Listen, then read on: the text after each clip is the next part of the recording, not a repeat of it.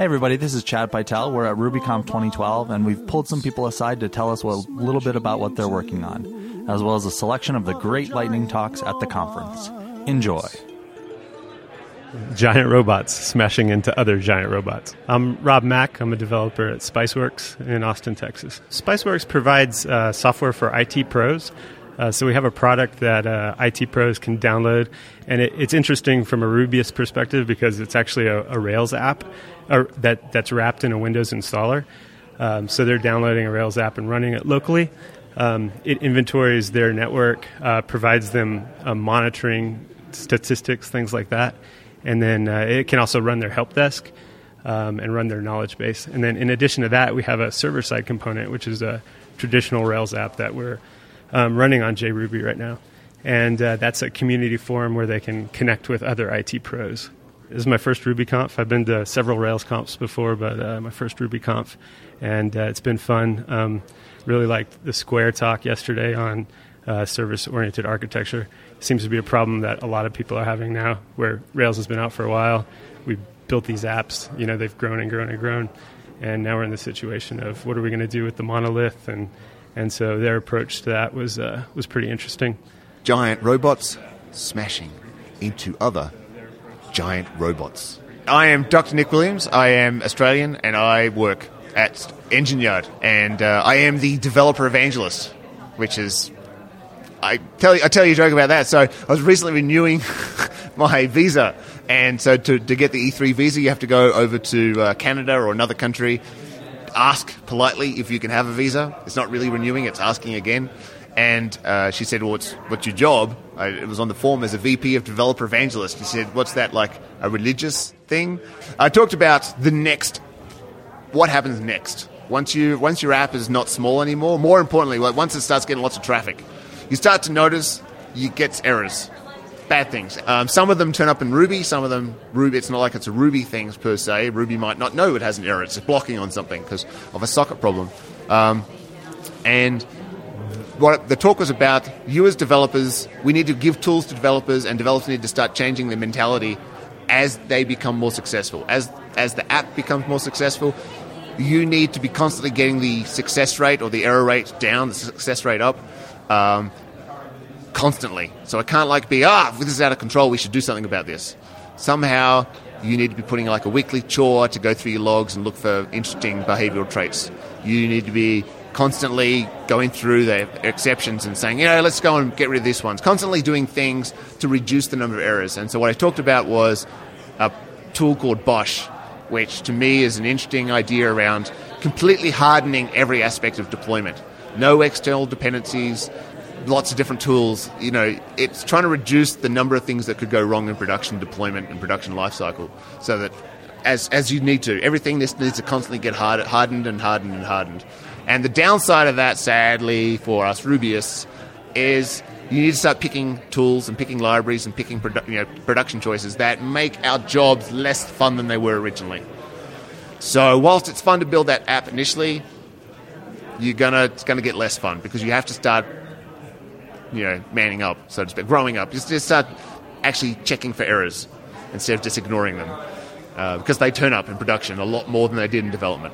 I don't know what it's like for you when you write slides, but I'm still deciding exactly what I'm talking about. Not talking about, but how I'm going to coax it and, and get it through the audience. And um, so an hour before the talk, I, my wife was on the text message and said, How's the talk? And I said, I finished it. She said, What's the theme? And I said, I don't have one. What? You know, I don't even have any jokes. I have nothing. Um, but somewhere between that hour and by the time I go on stage, there's theme music, there's jokes to the. There was an interpreter, a sign language interpreter. We had jokes about her, and hopefully she could do sign language in Australian, and it all sort of comes together at the end. Um, so now I'm, I'm, talking to you. I, I, will now go and watch. I'm hoping to watch the celluloid talk, and I have no idea what's on tomorrow, but I look forward to watching lots of it giant robots smashing into other giant robots. My name is Ray Hightower. I run a software company called Wisdom Group in Chicago, and I also lead a team that runs Chicago Ruby, the Chicago Ruby User Group, and a conference called Windy City Rails. We took over the Chicago Ruby user group when there were five members, and now we have over 2,100 members. And we have an annual conference. And I'm just really proud of all the people that we've been able to meet and interact with in the Ruby community, all the people we've been able to learn from, and the environment we've created where other people are able to learn as well. There are a lot of good talks here. Like I just got out of the uh, Arduino talk that was done by what's his name? Austin vance i think is his name. Uh, awesome um, um, he, he gave a demonstration where he was using ruby to control an arduino device and that arduino device in turn was controlling a t-shirt cannon and it might seem trivial and, and like a toy, but what goes on in my mind is, my goodness, if you can use Ruby to control an Arduino device, you can, you can use it to control some other piece of hardware as well. And I still think of it as something that I'd like to do with my scouts. I'm very active with the Boy Scouts of America. So, you know, we want, we want to increase the number of developers. It's going to take 20 years to take an 11 year old, well, maybe 10 years, take an 11 year scout, turn, uh, turn into a developer. But they would get excited about that, and that's something I want to bring back to Chicago also. Mm-hmm. Uh, so there's a lot here. Meeting some really smart people, a lot of people who are smarter than me in areas where I still have to learn, and I I, uh, I like the idea that I can learn from them, and then maybe in in some small way I can contribute something as well. So I I just love the collaborative learning of conferences. A voice made for blogging giant robots smashing into other giant robots. My name is Noel Rappin. I am currently uh, in charge of internal training at Groupon, and I also self publish. I have a book out right now uh, called Master Space and Time with JavaScript. It's a JavaScript book that's aimed at sort of advanced beginners. Uh, it assumes you already kind of know the syntax of JavaScript. Um, it's got a lot of Jasmine testing in it. All the examples are test driven in Jasmine. And you can get it at my site, which is noelrappin.com, N O E L R A P P I N. Com. I mean, everybody says this, but the Ruby, the community around Ruby is really a great part of being able to work in Ruby. And you know, I've been lucky enough to have been able to go to a lot of regional conferences over the last few years, and, and have people that I know when I walk around here, and and uh, also be able to learn from people who are really expert at different components of the Ruby community. That's really easy to take for granted, but but amazing. Giant, giant robots smashing into other giant robots. So my name is uh, John Foley. I'm Nick Howard. And uh, we are um, organizing uh, a group in uh, Boulder, Colorado called Project Grok. And so the basic premise of that is, um, you know, kind of like a book club style uh, meetup, um, except for reading open source software. Um, so we've had a couple of meetings so far, and we're trying to just kind of spread the word about that. Um, you know, you can find us at uh, projectgrok.com. We also have a Twitter account at Project Grok neither of those are terribly active yet, but we're getting there. um, so. Yeah, and we're on meetup.com, uh, and that's how we organize most of our meetings. Um, right now, we're doing them about every two weeks. So far, we've read um, Active Supports. Um, that got a little unfocused, but it was a lot of fun, a lot of good discussion. Um, and then our next one is Sinatra. So um, hopefully, we can kind of like take this idea and you know spread the spread it to the world. Hopefully, thanks giant robots smashing into other giant robots. Hey, this is Brian Ford, and um, I'm Brixen on Twitter. I'm giving um, uh, update at the RubyConf Lightning Talks, and you're going to get the audio version. So, Rubinius 2.0 RC1 has just been tagged. I want to thank Matz, uh, Y, Evan, the hundreds of committers that we've had to Rubinius over the past several years, Dirkjan Bussink, who's been a fantastic help for many years, Engine especially, they've been very generous to the open source community, have supported Rubinius for a long time and a bunch of other projects. Uh, Rubinius is going to be available in 1.8, 1.9, and 2.0 language modes. Right now, those language modes are all in a single executable. That's not going to be the way it's going to be uh, in the future. You're going to build a 1.8 version or a 1.9 version or a 2.0 version, so don't depend on it. For our RC process, you basically have a menu of three options. You can get the mild, the medium, or the spicy. The uh, mild option is we're going to tag an RC uh, N approximately once a month. The medium is we're going to tag a weekly um, build, and that's uh, going to be um, tagged with the, the number of the week of the year. And then uh, finally, you can get the uh, spicy, which is running on master. We want people to be running on master. We want to bring this idea of continuous deployment to Ruby. We have Ruby spec, and we have the uh, the ability to make that much better. So please run on master and give us feedback. We're going to have binaries available. Our VM can install binaries. Uh, we're going to have a downloads page with multiple um, platforms that are supported, and you can test Rubinius just by going and, and uh, downloading the binary.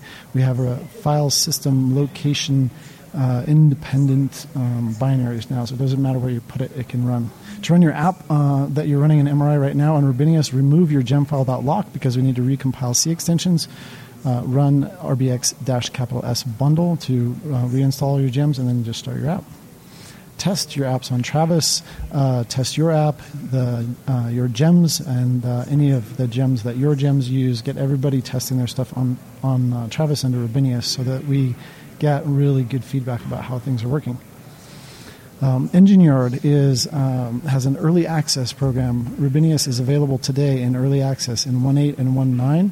You there's uh, you can get a sign up for 500 free hours. You can test this out. You can look at uh, how your app, uh, your 1.8 app runs, or your one app runs um, by just creating an environment. So uh, please check that out. There's going to be a blog post coming out um, next week um, on the Engine Yard blog where I'm going to give you all that stuff in detail.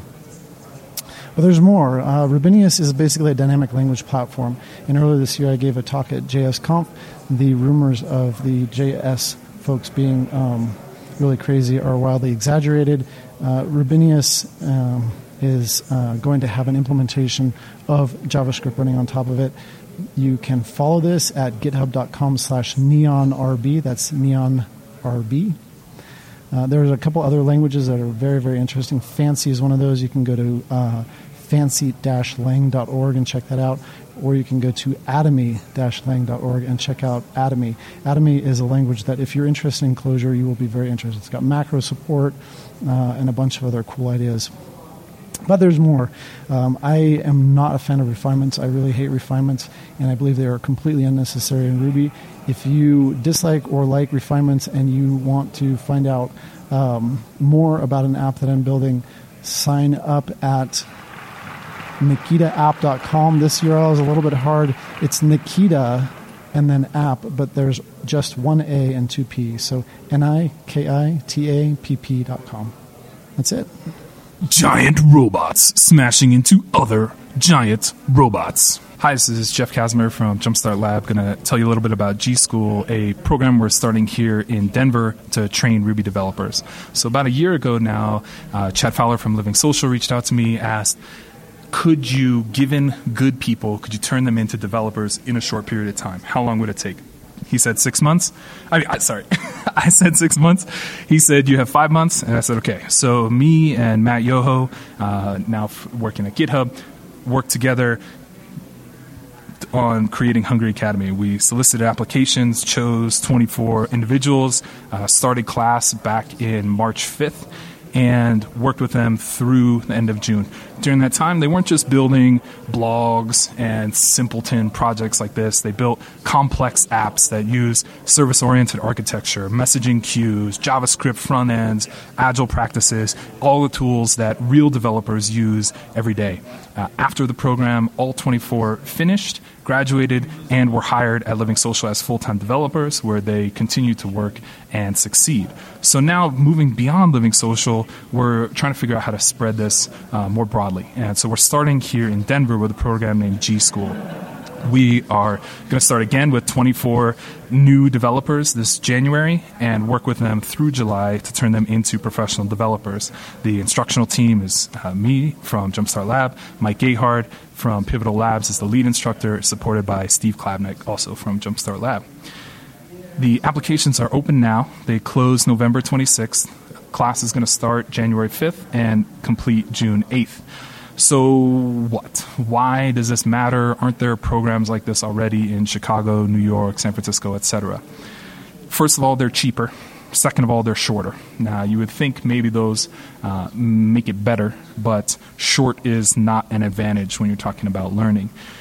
This program is not only not cheap, it costs 20K. Uh, so the difference here is that we are not outputting people ready to be apprentices, people ready to learn how to program. We build professional developers. We're so confident in it that we've now decided to offer a 100% guarantee. If attendees graduate the program and work with us on finding them a job, we guarantee that within three months, we'll find them a great job here in Colorado or nearby in California, Washington, etc. If we cannot find it for them in three months, we'll refund 100% of their paid tuition. So you're thinking to yourself, I'm already a programmer. Why do I care about this? The programming community is hugely important to us, primarily because all of you know those five friends, maybe family members, maybe significant others that you think could be great programmers, but they just don't have the time and resources to learn send them our way. Refer us applicants. You might consider sponsoring scholarships. Uh, consultancies and product companies here in Denver and nationally are already working with us on offering scholarships, um, particularly to causes you're interested in. So maybe uh, scholarships for women to get into programming, or uh, people of color, or people from disadvantaged backgrounds, etc. We need companies to get into our selection team uh, to hire graduates after they finish and finally, would love for you to come mentor or guest teach if you have a reason to be here in Denver. So if you're interested in any of those things, please contact me, Jeff Casimir. Uh, easiest way to reach me is info, I-N-F-O, at gschool.it. That's it. Thank you. Giant robots smashing into other giant robots. Uh, so my name is Daniel Huckstep. I work for Yardstick Software. Uh, I'm going to talk about RC files and you automating your project. Uh, so your app is not one language. It's not just Ruby, Python, Java. Um, you at least have Bash. You have a shell, um, or maybe Z shell, whatever. Uh, so you open up your terminal, you cd into a directory, and then you start working. Uh, so with your terminal, uh, Bash, you have a lot of tools. It has you know a programming language in it. You can do loops. There's functions. Um, there's environment var- variables. So we can plug these things into an, a little RC file to help you automate the tedious things. Um, so my RC file for Forest Fire, which is the source for uh, Tinderizer.com, includes things like I grab the Heroku config and I grep out some config, uh, you know, tokens for readability and postmark, and I set those in my environment. And I have a watch function to recompile uh, CoffeeScript. Um, so I can cd into the directory and do dot space rc, and that will source that file and load it into my environment, and then I have access to all of those things. Um, my RC file for my blog uh, admin side of things has an alias for rake to do bundle exec rake. Uh, it has a start and stop function to start and stop uh, memcache and Postgres, and then I have a function to restore a database dump from Heroku. Um, the RC file for my company software has the uh, bundle exec rake alias, but it also has an eval to load up this other little init script. So what it does is it gives us a lot of commands that all start with the ys prefix, ys-bugs, ys-cis, um, deploy, errors, going, etc. So these are all powered by a program called sub, and it'll turn the ys-deploy script into ys deploy and then some arguments that I just type on the command line, and it will, in this case, deploy our app to production, staging, whatever. Uh, YS going will open up GitHub to tell me what is going to staging or what is going to go to production the next time. Um, and things like that. We have one to open a console on a certain environment, stuff like that. So sub was extracted from the 37 signals code base somewhere. They pulled it out and open sourced it, and it is awesome. The basics are you clone the repository, um, into a directory of your choice. Like just uh, in our case, it was uh, YS, and then we cd into that directory and then run the prepare script uh, with the name of the sub that you you want to give it. In our case, YS. So you know dot slash prepare dot sh ys. Uh, then you remove the git directory so you can commit it into your app, and you start writing your commands in uh, libexec in you know where you put the sub slash libexec, and then you have the name of your sub dash the command name. Um, so in our again in our case, ys dash deploy, ys dash going, etc. And then you add that little eval init line, which you can get from the subdocs, uh, to that RC file in the root of your project. And then we drop the base.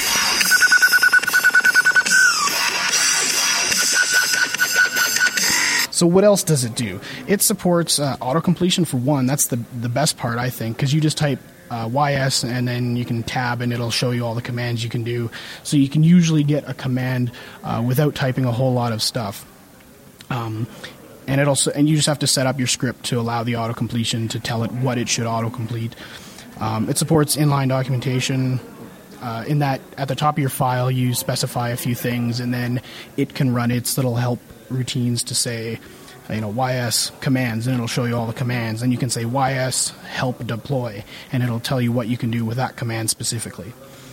Um, and it's all just bash or whatever you want it to be because it doesn't really care what the commands are in the libexec directory as long as it can run them and as long as they're named correctly. So you could use Ruby, Python, Haskell, Pascal. It doesn't it doesn't really care.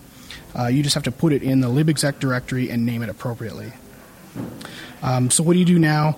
Uh, don't do anything more than once by hand what a computer can do for you. Uh, you can automate a whole lot of stuff, and with sub and a little RC file, you don't have an excuse not to. So stop doing things by hand and automate it.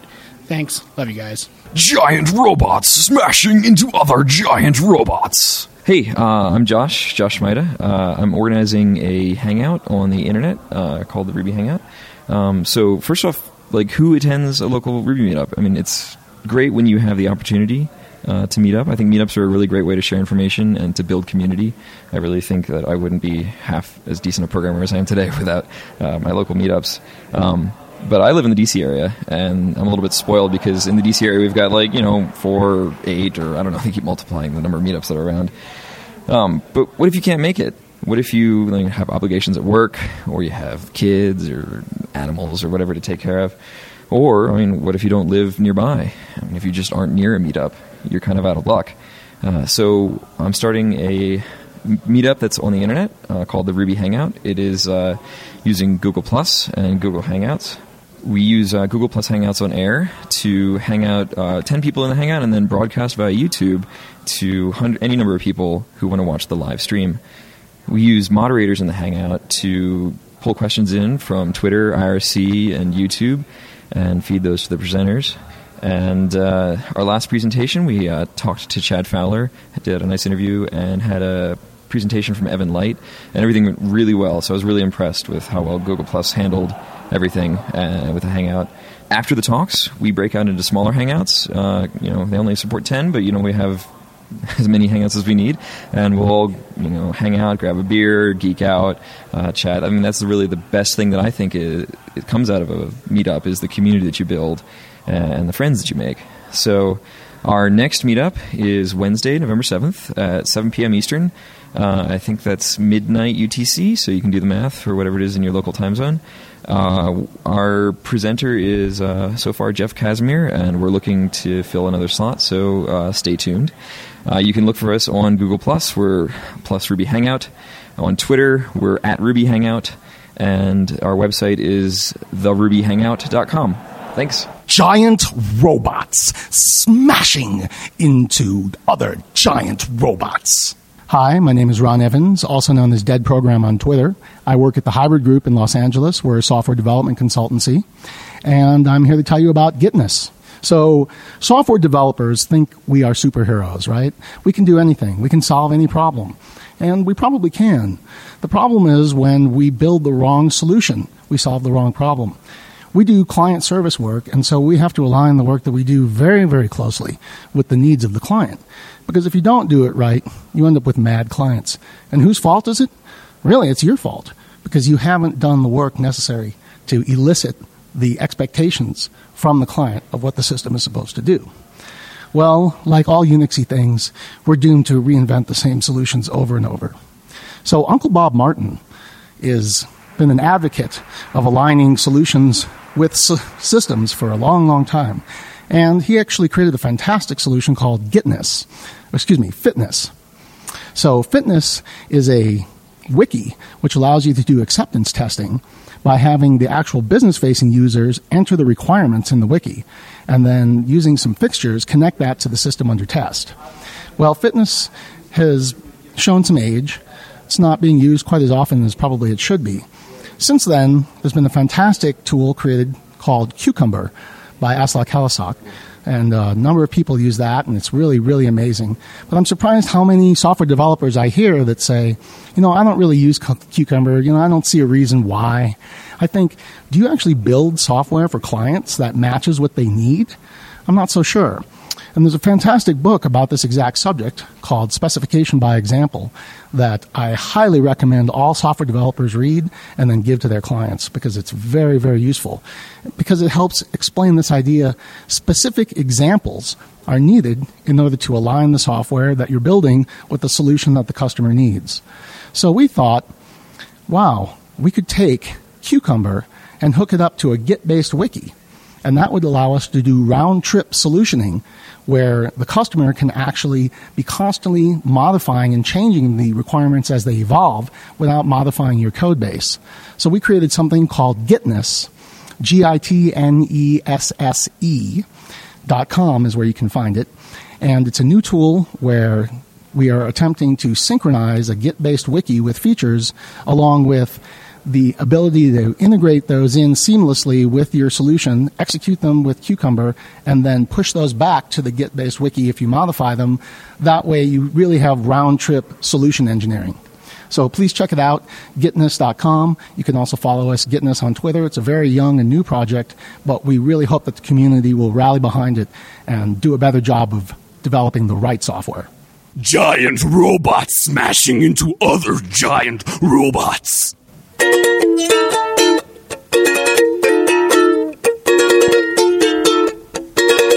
Features gonna creep up on you. Features gonna creep up on you. Features gonna creep up on you. Features gonna creep up on you.